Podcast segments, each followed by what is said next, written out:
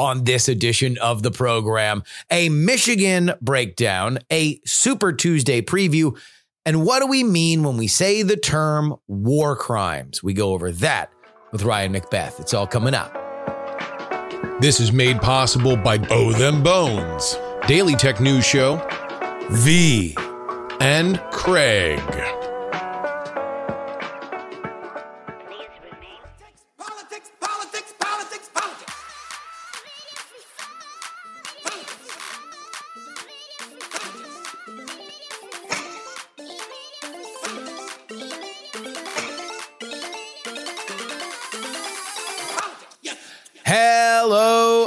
Welcome, everybody, to the Politics, Politics, Politics program for March 1st, 2024. Your old pal, Justin Robert Young, joining you here on the program. And we're going to look in our rear view for a little bit. When it comes to Michigan, we're going to look ahead to Super Tuesday. I'm not going to spend a ton of time on Trump and Michigan. It was a roundabout where we thought it was going to be. There was not a lot of polling in Michigan. Trump was a little bit under the polling that was there. But again, this is theoretically still a competitive primary. And I don't know exactly how much time I want to spend on is Donald Trump underperforming his polls in a primary that's kind of happening, but kind of not happening discourse. I don't really know what it tells us. Polling that happens for the general election tends to be more predictive than primaries. Primary polls can be a lot more noisy than the other side. And right now we're in this weird mushy middle where obviously Donald Trump is the pick from the Republican Party. There's not really much of a case to say anything otherwise. But Nikki Haley is still in the race. There still are a lot of Republicans that are going to be need to convince to hold their nose and vote for Donald Trump by November. History tends to say that they will. So I'm not going to go too deeply into it. What I am going to go more deeply into is something that's gotten a lot of time in our conversation, and that is Joe Biden versus uncommitted. If you're unfamiliar with this, Listen to Michigan is a group that organized people around the state of Michigan for this primary that is, in the general term of the way that we talk about it, non-competitive, meaning that Joe Biden doesn't have a serious competitor. He is his party's pick. These primaries and caucuses are really only just to go through the motions so he can have the delegates, so he can go to the convention, because we built a primary system that is strong enough that you have to go through these processes. But because Listen to Michigan is unsatisfied with how Joe Biden has handled the war in Gaza, they wanted to send a message. Now, I think it's really, really important that we do look at uncommitted and the Haley campaign in the same vein here, or at least compare them against each other. As far as I know, Listen to Michigan did not have any official television ads. They had a lot of people on television. They had a strong social media presence.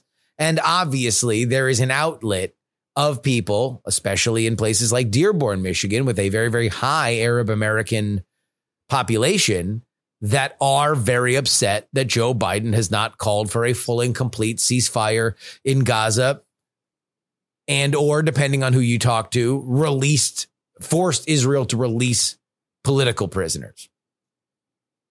So let's look at the raw numbers here. In the Democratic primary this Tuesday, as I am recording this on Wednesday, these numbers might have changed a little bit, but I think that they're directionally correct by the time that you listen to this. Uncommitted notched 101,000 votes. Technically 101,067 votes. Marianne Williamson got 22,696. Dean Phillips got 20,454. By the way, Dean Phillips was technically still running in this race. Marianne Williams was not. She gets more votes, and now she has unsuspended her campaign. So there's that. I'm going to tally all of those up and say those are all Joe Biden protest votes into 144,217 people that are unsatisfied with Joe Biden, people that Joe Biden will have to convince to hold their nose for him when November comes. Let's flip that onto the Republican side of the ledger. Nikki Haley got 294,817 votes. Uncommitted on that side got 33,397 votes. That is 328,214. Nikki Haley does have an active campaign. She is theoretically the closest thing to a competitor to Donald Trump that exists right now. And so that means the entire Joe Biden protest vote got a little under half what the protest vote was against Donald Trump. Now I'm going to underline here again for anybody that might get mad for any different reason that I do think history suggests the vast majority of all those people that did not vote as well as or did not vote for either Joe Biden or Donald Trump. History suggests that they will probably come home by November, as will a bunch of people who didn't vote in Michigan. But if we are analyzing whether or not the Listen to Michigan campaign was successful, we need to compare the uncommitted vote to past uncommitted votes. All right. So in the primary on Tuesday, Joe Biden got how many votes? Joe Biden got 623,415 votes. In 2020, Joe Biden beats Bernie Sanders in a very competitive campaign to the tune of 840,000 votes to Bernie Sanders, 567 or 76. So Joe Biden in this election got more votes than Bernie Sanders got 4 years ago in a non-competitive primary. In that election, uncommitted got 19,106. So we're going to go ahead and assume that that is a rolling baseline for people without a competitive strategy behind it, right? It's similar in 2016. Uncommitted on the Democratic side got 21,601. And in 2012, a similar number there, 20,833. Now, here's where I think that there's a little bit of spin going on, because something that folks will say, Biden supporters will say, is that the uncommitted push was a media hyped failure. Joe Biden still got 81% of the vote, and that's absolutely true. But one of the things that you will hear them say is that the uncommitted vote this year got only half, less than half of what it got in 2008. And so you start scratching your head. Well, hold on. Oh, geez. You know, 238,168 votes in 2008. Why is that the case? What was going on in 2008? The people were so mad at the Democratic Party. They wanted to send such a message. Well, here's the reality of what happened. In 2008, Michigan and Florida tried to move their contests further up into the calendar.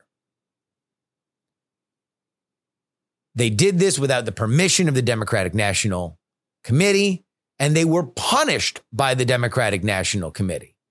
So much like what happened with New Hampshire this year, But in that race, Hillary Clinton was on the ballot, and young Senator Barack Obama was not.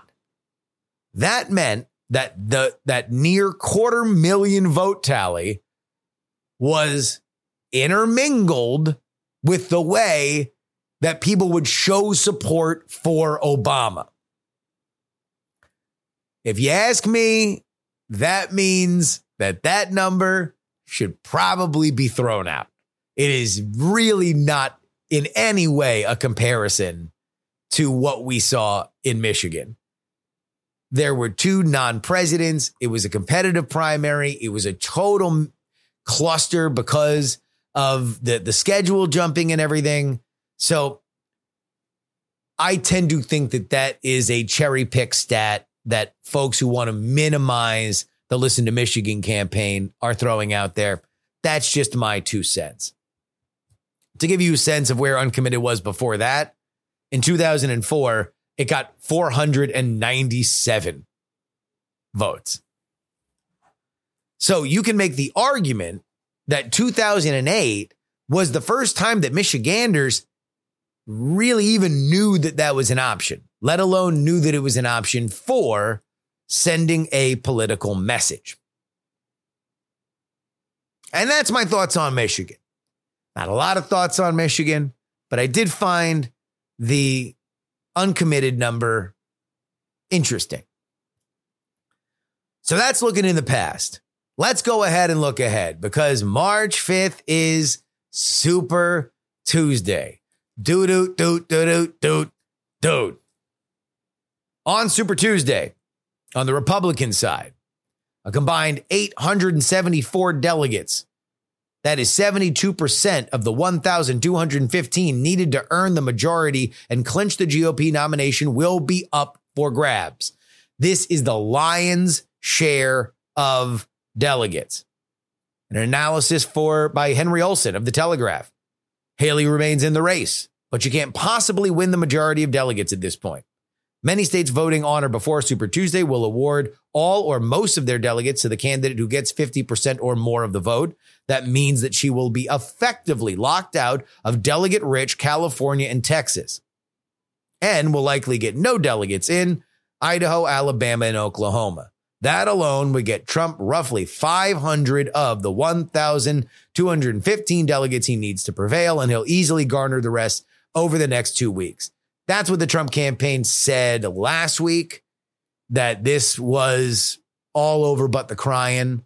And it's largely because Nikki Haley is going to be far outpaced on Super Tuesday. And it's going to be only a week or two after that when Trump will likely take the rest. So I'm going to give you the state of the polling for everything, just to show you how steep a climb this is for Nikki. States without polling since the beginning of the year. So we're going to ignore these states: Alaska, Arkansas, Colorado. All right. We don't need those. Get out of here. Afuera. We're just going to go one by one here. Alabama. It's only one poll. Trump's up by 75 points. California. Real Clear Politics average on that is 71.3. He has not placed under 50% in any of the polls. His RCP average is a lead of 52%. The Maine Republican presidential primary, Trump up 50. Massachusetts. Hey, look at this. Look at this. In Massachusetts, there's two polls, a Suffolk University and a Morning Consult poll. The Morning Consult poll has him up 41. The Suffolk University poll has him up 17.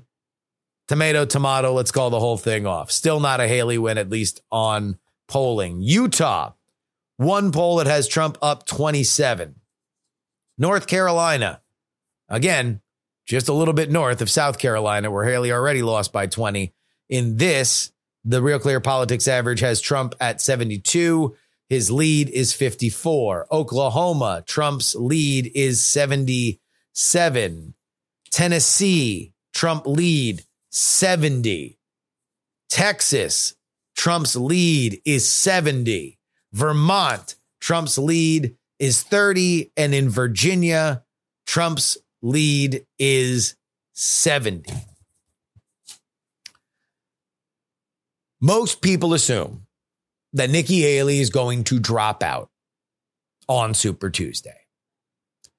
And I believe that that's probably going to be the case. At a certain point, even if you're fighting the good fight, you begin to look unserious if you just keep catching ass whipping after ass whipping after ass whipping. She lost by 20 points in her home state. She lost by 30 in Michigan. And she is going to be locked out of all delegates in California and Texas. That is the fat lady singing. You can wait until the song is done 2 weeks from then, when she has mathematically no chance of getting it, when Donald Trump officially becomes the guy. But realistically, it's over. Then again, realistically, it's been over for a while. Nikki Haley's campaign is the Black Knight from Monty Python and the Holy Grail. 'Tis but a flesh wound. What's the Nikki Haley campaign going to do to the Trump campaign? Bleed on it? At the end of the day, the only real drama is whether or not Nikki Haley is going to endorse Trump on stage or not. My bet is or not. But there's not really much drama on whether or not Nikki Haley 2024 has less than a week to live. Politics, politics. Me, me, me, me, me. Me, me, me, me. This is your update. TakePoliticsSeriously.com is where you need to go if you would like to get two bonus podcasts each and every week. You're going to need it these days. Things are moving fast. Things are moving very, very fast. It's not only political stuff. It's also legal stuff. $3. You know, if you would buy me a coffee every week, then you can get two bonus episodes. It's that simple. TakePoliticsSeriously.com.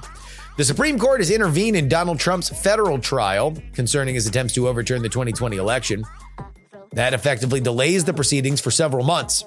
This delay comes as the court has agreed to expedite the consideration of Trump's argument that his position as a former president grants him immunity from prosecution. With a one-page order issued on Wednesday, the Supreme Court scheduled oral arguments for the week of April 22nd, keeping the trial court's activities on hold in the interim. This decision did not come with any dissenting opinions or additional clarifications from the high court. The pause in the trial is a significant setback for special counsel Jack Smith, who aims to prosecute Trump for 4 felony charges related to efforts to undermine the 2020 presidential election. The Supreme Court's decision to freeze pretrial procedures dampens the likelihood of bringing Trump to trial within the year, depending on how swiftly the Supreme Court reaches a decision post-arguments, and assuming it dismisses Trump's claim to immunity, the trial concerning the election-related charges could potentially proceed later in the summer, if not into the fall. And so we now have less of a likelihood that all but what I think legal scholars would agree is the weakest of the Trump trials, the Manhattan Alvin Bragg Stormy Daniels redux. Looks like that's going to be the only one that happens on time. We're still dealing with everything that's happening with Fonnie Willis in Fulton County. The judge in the Mar-a-Lago docs case in South Florida doesn't seem to be in much of a hurry. And now the Supreme Court is holding up the January 6th case. And so that's not going to be able to proceed until after the immunity claim is heard. What is more and more likely is that we are not going to see a conviction in any but that New York case, because that New York case just write it in stone. I mean, it's a Manhattan jury. Donald Trump has faced two Manhattan juries in civil trials. One was E. Jean Carroll and the other was the money case. And both of those came back. I can't imagine that this one would not. But does that affect things? The Biden campaign desperately, from a political perspective, would like to run convicted felon Donald Trump. They would like to make convicted felon the permanent prefix to Donald Trump's name. But it doesn't matter if it's in a case that not as many people take it seriously. We'll see. End of an era. Senate Minority Leader, cocaine, Mitch McConnell, announced his decision to step down as the leader of the Republican Conference, marking the end of his tenure as the longest-serving leader in Senate history. Since 2007, McConnell has been at the forefront of the GOP in the Senate, a role he will relinquish at the end of his current term. His announcement was made during a Senate floor speech where he emphasized the importance of recognizing the right time to move on. An election for his successor is scheduled for November, with the new leader taking over in January. McConnell's departure was met with respect from both sides of the aisle, including Majority Leader Chuck Schumer, highlighting McConnell's reputation as an effective strategist and influential lawmaker.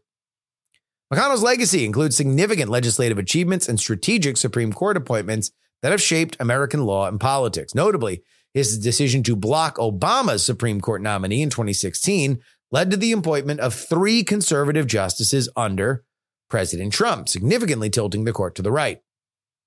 McConnell's influence within the GOP, however, has waned as the party aligns more closely with Trump, with whom McConnell has a strained relationship.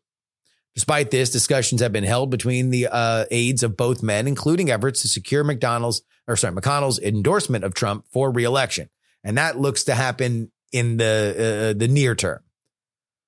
McConnell's health and personal losses, including the recent death of his sister-in-law, has played a role in his decision to step down. Speculation about his successor begins. The three Johns are considered the leading candidates. That is Cornyn, Thune, and Barrasso. But they will have to contend with this new party. And, Republican leadership turning over and over and over. The loss of McConnell is a big deal. McConnell was a steady rock in a really, really roiling sea over the last several years. But there's no doubt that he and Trump have had, their relationship has seen better days. And finally, Senator Cindy Hyde Smith, Republican from Mississippi, halted the progression of a Democratic-sponsored bill aimed at ensuring nationwide access to in vitro fertilization, marking the first major federal dispute over fertility care, following a controversial decision by an Alabama court. The court granted legal personhood to frozen embryos, igniting the debate over implications for IVF. Hyde-Smith criticized the bill for overreaching and potentially subjecting religious and pro-life organizations to lawsuits, arguing it undermines the Religious Freedom Restoration Act. The Democratic response, led by Senator Tammy Duckworth, who sponsored the bill and is a mother of two daughters conceived via IVF, underscores the personal stakes involved and accuses Republicans of hypocrisy. Duckworth plans to push for a traditional roll call vote on the bill, despite recognizing the challenges posed by the Senate's packed schedule. Democrats are leveraging the issue in their electoral strategy, with the DNC launching billboards and ad campaigns linking the IVF ruling to broader Republican policies on reproductive rights. Meanwhile, Republicans, unperturbed by the controversy, have defended their stance of emphasizing states' rights and predicting that the Alabama legislature will address this issue themselves. The ongoing debate reflects a complex struggle within the GOP as it continues to distance itself from the evangelical movement and toward, whatever Donald Trump wants, whatever Chungus wants, Chungus gets. An IVF, little Chungus wants you. That's the reality right now. If Trump's into it, then get on it. And you should get on our Patreon, TakePoliticsSeriously.com. $3 tier gets you 2 bonus episodes each and every week. And now to our friend, Ryan McBeth. Joining us now is a returning guest, somebody that got a lot of really great feedback for us the last time that he was on, Ryan McBeth, an open source intelligence analyst. Welcome back to the show, Ryan. Justin, thank you so much for inviting me back on here. I love coming on your show. So I thank you for the pleasantries, and it is equally delightful that you are back on, and we're going to be talking about some fairly grim subject matter for this interview, because obviously we are looking at a lot of violence in the international stage. They are very much playing into where we are politically right now, and specifically in both of the major theaters of America's involvement in foreign affairs are questions of war crimes. And it has largely become something that has become a part of domestic politics, not only with the administration's involvement in both theaters in Ukraine and in Gaza, but also just broadly. And so what I wanted to have you on for is to just have, from your perspective, a data dump on the general term. When we say war crimes, what are war crimes? Because we know war is hell. We know that horrifying things that we would never want to happen in a time of peace happened during war, but we also know that some things cross that line. So where would we start from a novice's perspective on understanding what a war crime is? So there would be 3 parts to this. There would be the very base minimum, which is called the Geneva Conventions, and there were 4 of them. And this was originally kind of started by the Red Cross. I believe it was during the British incursion in Crimea, where this guy who was, I believe he was a traveling reporter, he was looking at some atrocities that had been committed, and he thought, oh my God, there's got to be a better way to do this. So that there is the Geneva Convention, which is essentially the minimum standard for behavior. Then there is something called the LOAC, or the Law of Armed Conflict. The law of armed conflict is the guiding spirit and the general direction that countries have developed, essentially norms of how they would behave in conflict. So you have the Geneva Convention as the base, and the LOAC sits on top of that. And on top of the LOAC sits something called the ROE, or Rules of Engagement. Not every military might issue a ROE, or Rules of Engagement, but essentially rules of engagement, or rules that are given to soldiers before they go into combat. And these rules of engagement might change. For example, while in Iraq, it was pretty common to see vehicles with a sign on the back that said, stay back 100 meters or you will be shot. Okay. And it said that in English and in Arabic. So that was part of your ROE, your rules of engagement. If a vehicle comes within 100 meters, you may shoot them, whether you think they're acting in a threatening manner or not.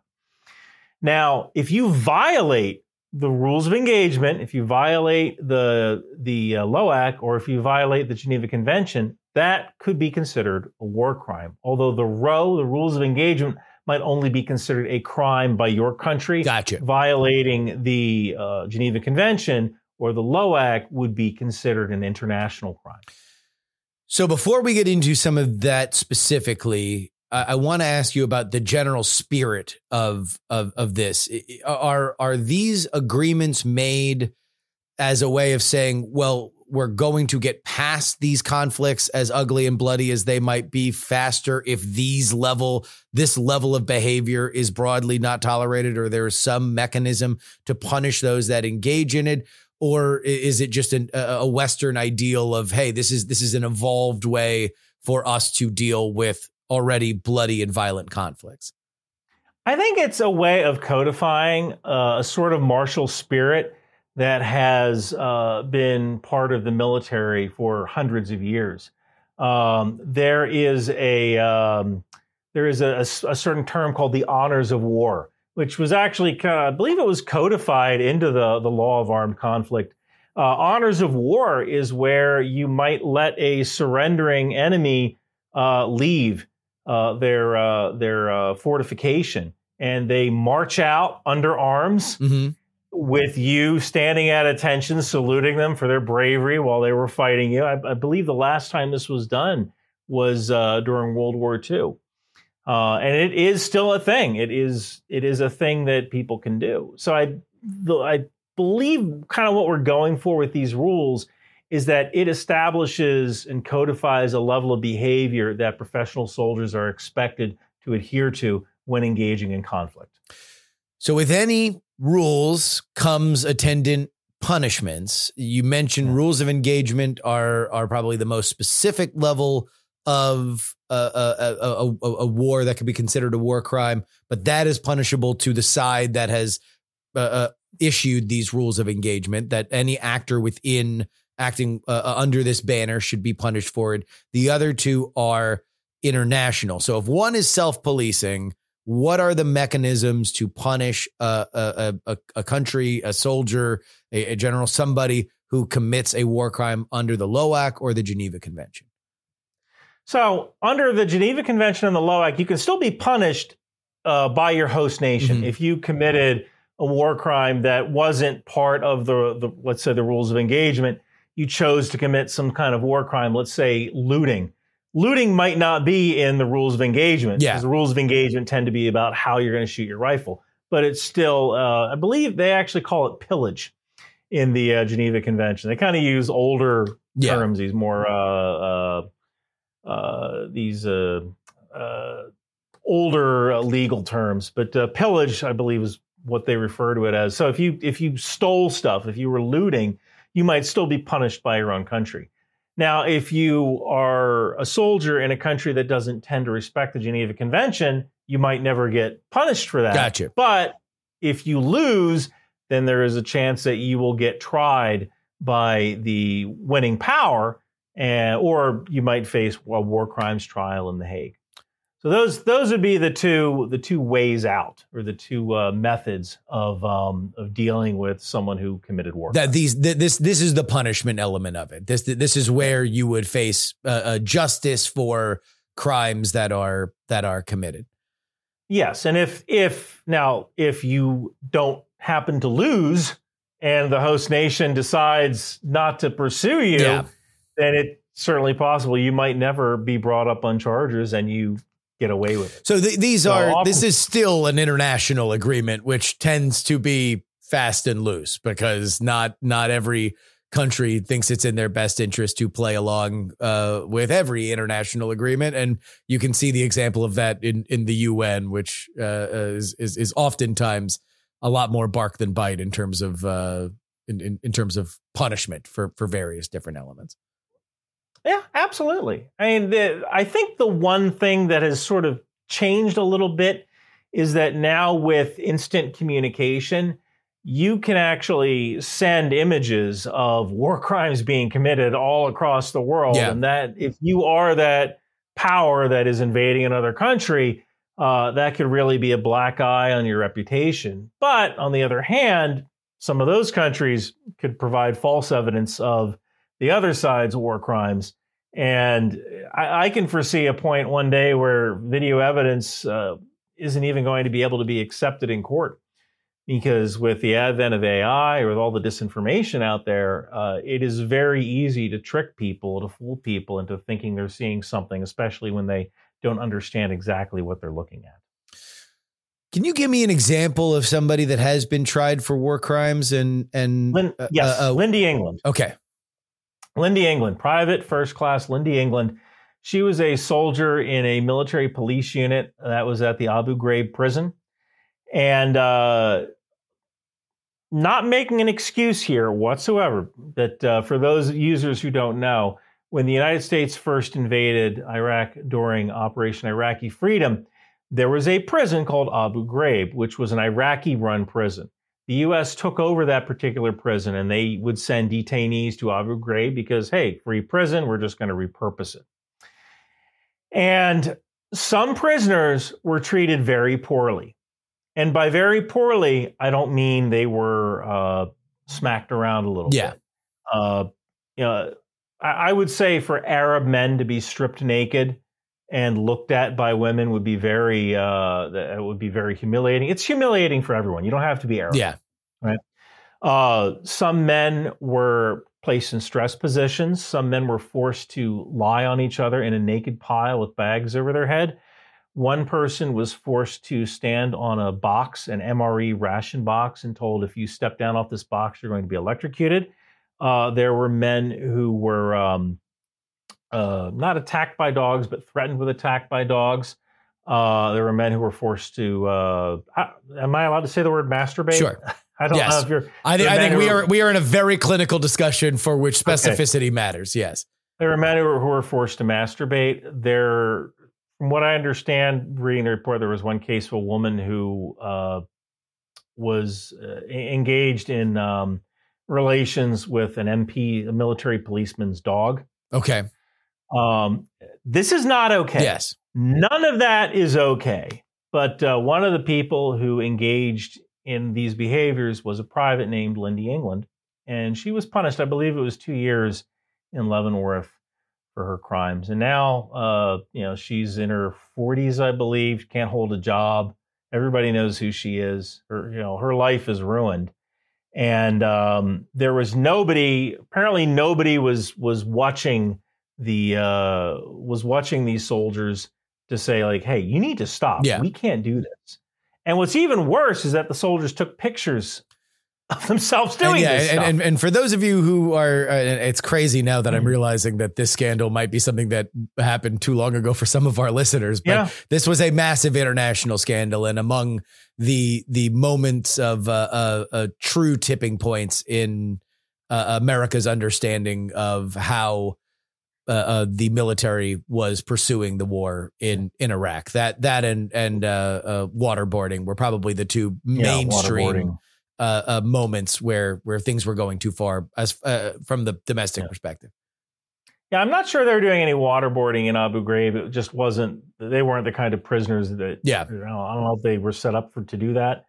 And I also think a lot of those military police, you know, some of them didn't have training in corrections. The Army used to have a corrections MOS or a corrections military occupational specialty, a corrections job, and I believe that job was just folded into the regular military police MOS. So they didn't have a lot of supervision. They didn't know what they were doing. And there were probably intel guys that were edging them on. Like, yeah, do this. It's okay. I'm an intel guy. Yeah. Is that in the report? It's not okay. It's not okay. Is that in the report that there were intel guys egging them on? That's my personal opinion. Gotcha. Because I don't think these MPs thought of this stuff themselves. I think some of this was fed to them by somebody.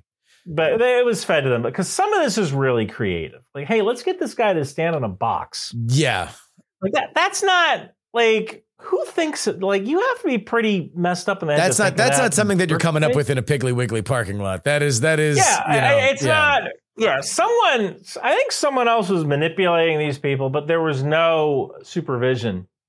There should have been. And ultimately, these pictures became an international scandal, and the person that was probably the most animated in the pictures was Lindy England. And she faced consequences for that. Now, would that be, just to get back to our definitional element of that, would that be a violation of the rules of engagement, the LOAC, or the Geneva Convention? Be a violation of the LOAC. And the rules of engagement tend to be about shooting conflict. Your rifle. Okay, like when you can actually fire and when you can't. And let's say it could also be about like, hey, if the insurgents run into a mosque, you're not allowed to shoot at that mosque. You have to stop and you have to call the Iraqi police, and the Iraqi police or Iraqi army, they take out the mosque. Gotcha. It could be about that. So that particular event, Abu Ghraib, would be a violation of the Geneva Convention because you're not allowed to put prisoners in humiliating situations, and it would be a violation of the law of armed conflict. There is nothing that's in either of those books, the Geneva Conventions or the law of armed conflict, that say that is okay. Yeah, and it's not okay. So she faced punishment from the United States largely because the newly reconstituted Iraq did not want to bring her to The Hague or bring those people to The Hague. So typically when the U.S., and this is actually a huge problem, there is another thing called a SOFA agreement. Now, at the time, SOFA means status of forces. Okay. So that's actually one of the reasons we left Iraq. Iraq did not have the ability to bring anybody under charges at The Hague because they didn't even have a government. They were a basket case in 2003, 2004. Yeah. One of the reasons the U.S. left Iraq was that Iraq wanted to be able to charge soldiers for war crimes if they felt those soldiers should be charged. And the U.S. said, no, we're not doing that. And that's why we left Iraq in 2010. Now, we came back. Yeah. But if there are U.S. soldiers in any country on earth, that country has what's called a SOFA agreement, a status of forces agreement with that local host nation. And the SOFA agreement spells out everything that is the responsibility of the host nation and everything that is the responsibility of the American government. So if a soldier commits a crime, the SOFA agreement might say that if a soldier commits a crime, that soldier is to be tried by the American government. But they can specify the crime. Yeah. One of the things that you see quite frequently is Marines and sailors on the island of Okinawa in Japan. They might commit a rape. Yeah. In Okinawa. And because our status of forces agreement says that the U.S.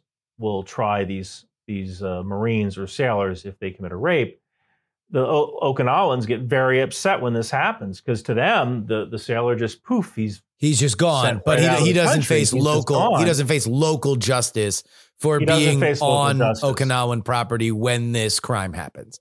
Correct. And maybe he did face justice back in the U.S. or maybe there wasn't enough evidence to charge him.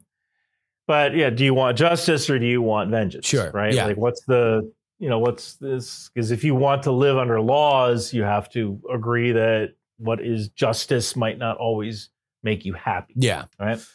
But also the SOFA agreement covers things like driver's licenses. Do you have to get a local driver's license when you come to that country?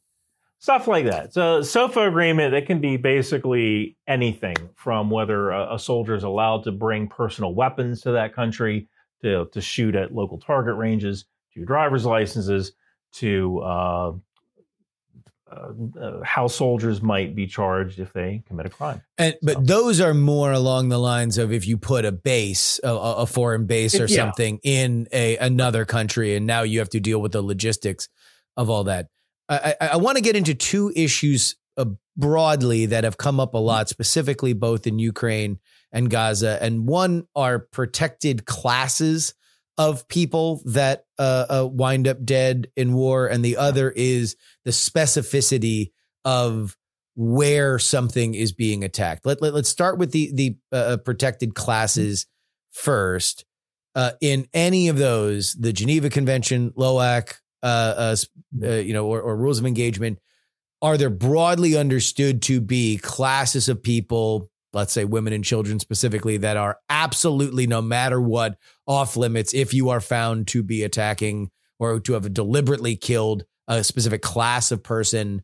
That is a war crime. Well, it's not just class, it's also infrastructure. Okay. So what you would consider a protected class is any medical personnel could be considered a protected class. Police can also be considered a protected class. Local police are not supposed to be disarmed because someone still has to provide local security, although you might patrol with those local police. And if they're giving you any trouble, all right, well, now it's on. And civilians. So civilians, local police, you could also say emergency services, fire, and medical personnel. They would be a protected class. There are protected buildings, things like hospitals, cultural sites such as churches, and sites of major infrastructure. One example might be dams. Things like dams are not supposed to be destroyed or targeted. Now, if any of those particular sites, let's say a school or a mosque or whatever, is being used as a military base, they lose that special protection.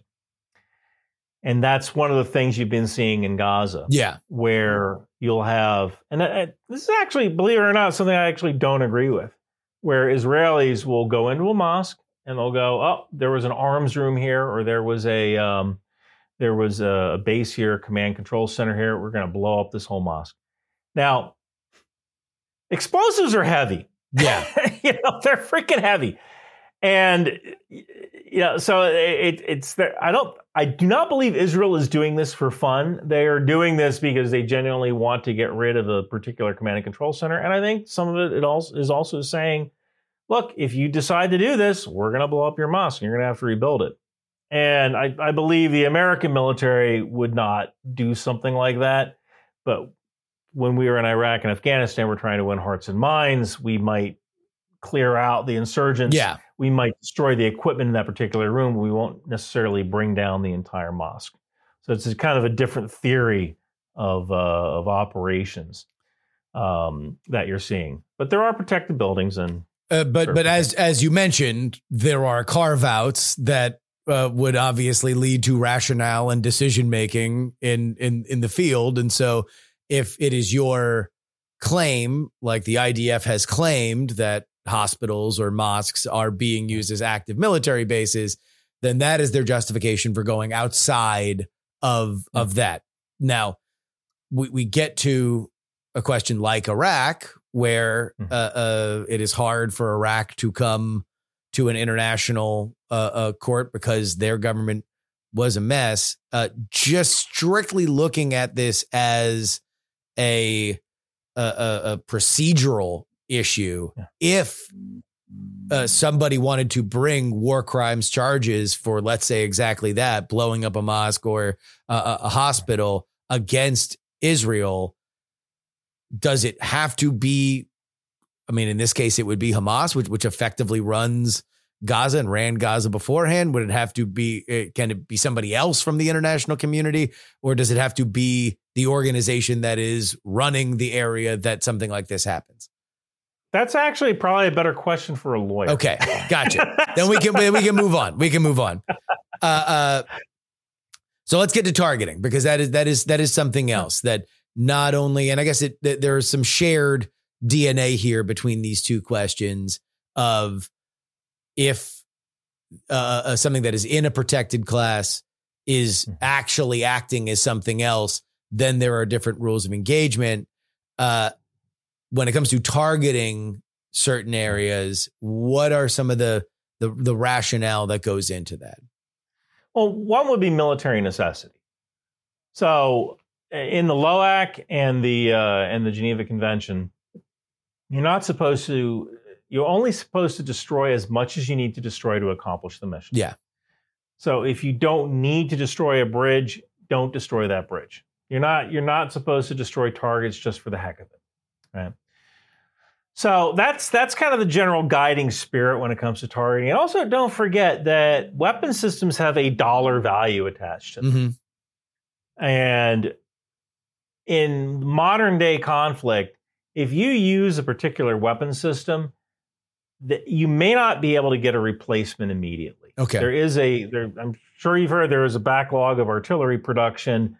There are in some cases, Israel has run out or has come close to running out of precision guided kits for their bombs.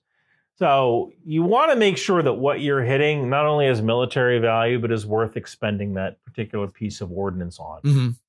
So that's kind of number one when it comes to targeting.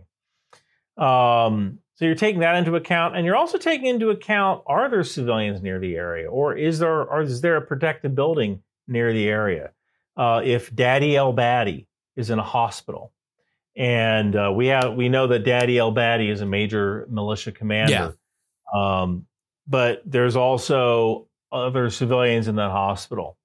Is it worth dropping a bomb through a window where we know Daddy El Badi is? All right, so let's go through the process. Well, is it going to kill Daddy El Badi? Yes.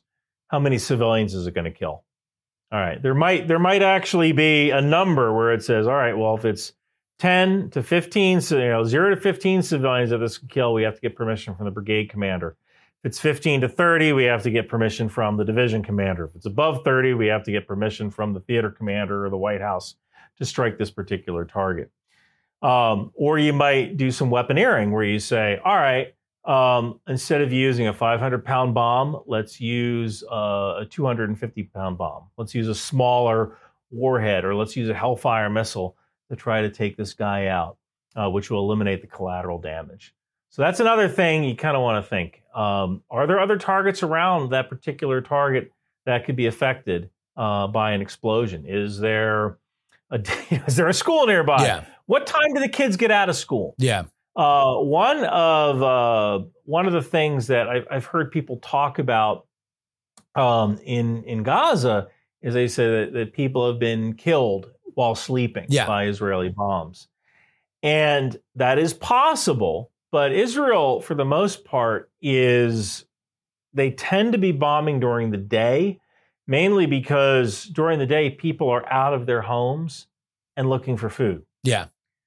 And if you kind of wondered, like, why isn't Israel, giving aid to, well, in some ways that could be a tactic, because by making people spend their days looking for food, it gets them out of those buildings. Yeah. And Hamas doesn't have doesn't need to go out looking for food. They have supplies stashed away. So now that allows you to safely target places and minimize collateral damage and minimize civilians killed.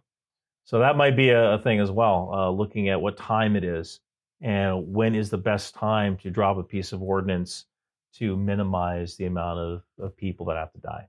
And all of that is, a very, very ugly calculation that you have to make, in war is being made, are being made during this specific incursion. And that's, from my perspective, there is, obviously a empathetic element that you look at any kind of war, beyond war, just any kind of a targeted attack on any area that happens throughout our world. Our world is, a very, very brutal place when you look throughout all of the hotspots that exist. And then you get into the specifics, and that's why thank you so much for coming on. But it just has, it's one of those things that I want to get a better sense of, is just what do we actually mean when it comes to these things? Because war is hell, war is ugly, war is brutal, and I don't know where those lines are. But I greatly thank you, sharing your expertise and just giving us a baseline primer. Oh, absolutely, Justin. Thank you so much for inviting me. Ryan, please tell everybody where they can get more of your work. Well, you can find me at ryanmcbeth.substack.com. You can connect with me on Twitter at Ryan McBeth. I'm also on Instagram as the real Ryan McBeth, and I do have a website that I update once in a while. It's ryanmcbeth.com. What are some of the things that you've posted about recently? Oh boy! Recently, I posted about this Russian AWACS, or airborne warning or airborne control center. It's essentially, an AWACS is a plane that has a big radar dish on it, and it flies in circles above the battlefield and uses its radar to find enemy aircraft, and direct friendly aircraft toward the enemy aircraft, and also maybe manage the battle space. Well, I believe the second A-50, the second Russian A-50 was shot down by Ukraine in 30 days. And they didn't build a lot of these things. Mm-hmm. I believe they have between 3 and 7 A-50s remaining. And that's an issue because, number one, there's about 15 crew on an A-50 on one of these AWACS planes. And so now you have 15 professionals who were highly educated and knew how to manage the battle space. All those guys are gone. Yeah. They're dead.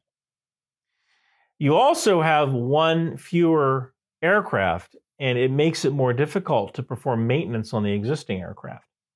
So if you want to perform 24-hour operations, it's a lot easier to do that with 7 aircraft than it is with 3. Mm. So that is a major event. It's... Russia is suffering this death of 1,000 cuts in Ukraine, where when you take away an AWACS, you take away their ability to do targeting, weaponeering, surveillance, Deconfliction, which is a major thing. Deconfliction is where you tell your surface-to-air missile batteries, hey, we have friendly jets coming in from the east. Don't shoot for the next 2 minutes. And deconfliction is hard. We screw it up. Yeah. Russia has had major problems doing deconfliction. It's a lot harder to do deconfliction when you don't have an AWACS circling above the battlefield. So that is one thing Ukraine is so good at. It is shaping the battlefield. Okay. Forming what's called shaping operations. They are great at that, at setting themselves up for the next success. So I recently did a video about that. And I also recently, I did a video on technicals. Okay. Technicals are, I'm sure you've watched Black Hawk Down. You've seen pickup trucks and someone bolts a machine gun to the back. I did a video that's all about technicals. Oh, wow. And it gets into the history of technicals. So during the technicals were actually first used. I really want to go all the way back. The Rat Patrol in World War II, the British Rat Patrol rolling around the desert in Jeeps. Those were technicals, kind of. Right?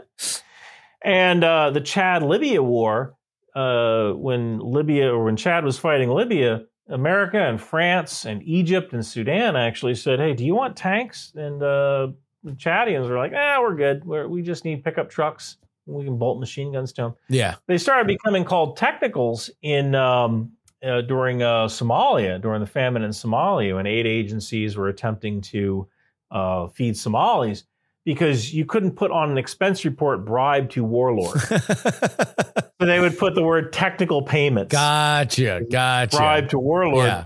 And those vehicles began to be called technicals. And that's what we know them as now. And that's what we call them today. Well, folks, if you want more of this kind of expertise and specifically in times of war, which we are in right now, I think that it is tremendously, tremendously important. That and the misinformation work that I think that you've done since I've started being a regular consumer of your work is very, very, very well worth it.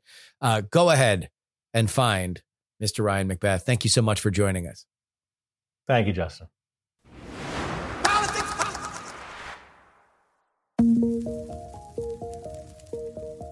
Politics, Politics, Politics is written and hosted by me, Justin Robert Young, for Dog and Pony Show Audio in Austin, Texas. If you would like to thank our friend Ryan McBeth, you can go to letterx3guest.com.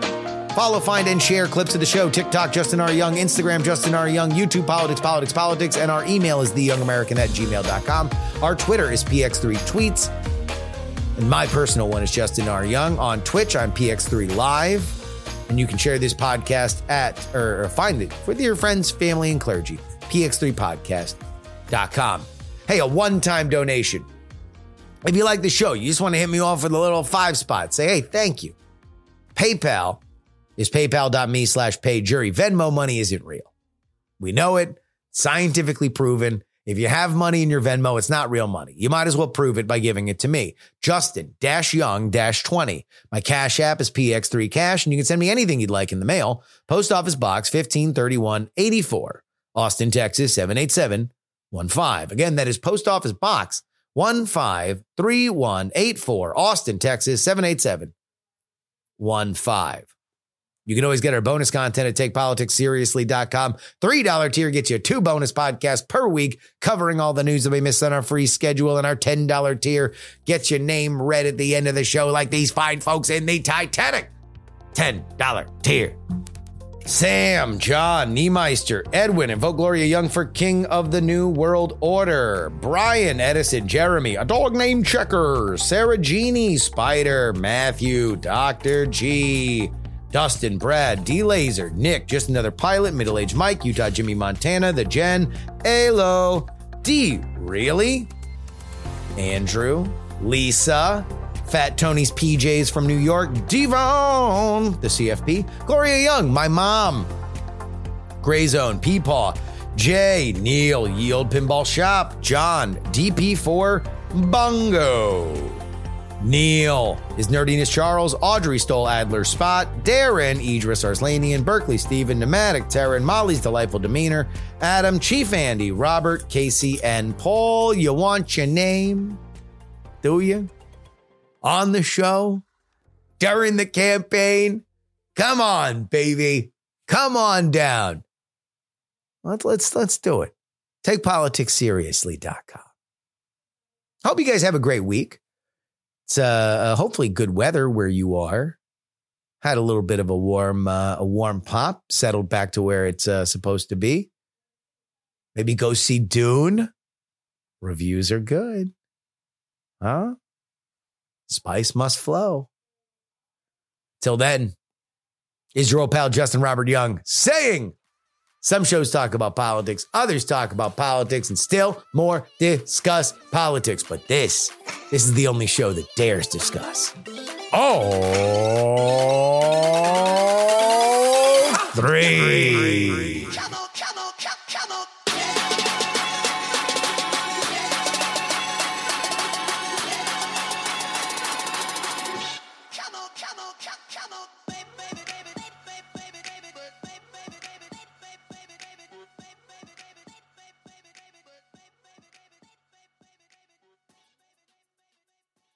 Diamond Club hopes you have enjoyed this program. Dog and Pony Show Audio.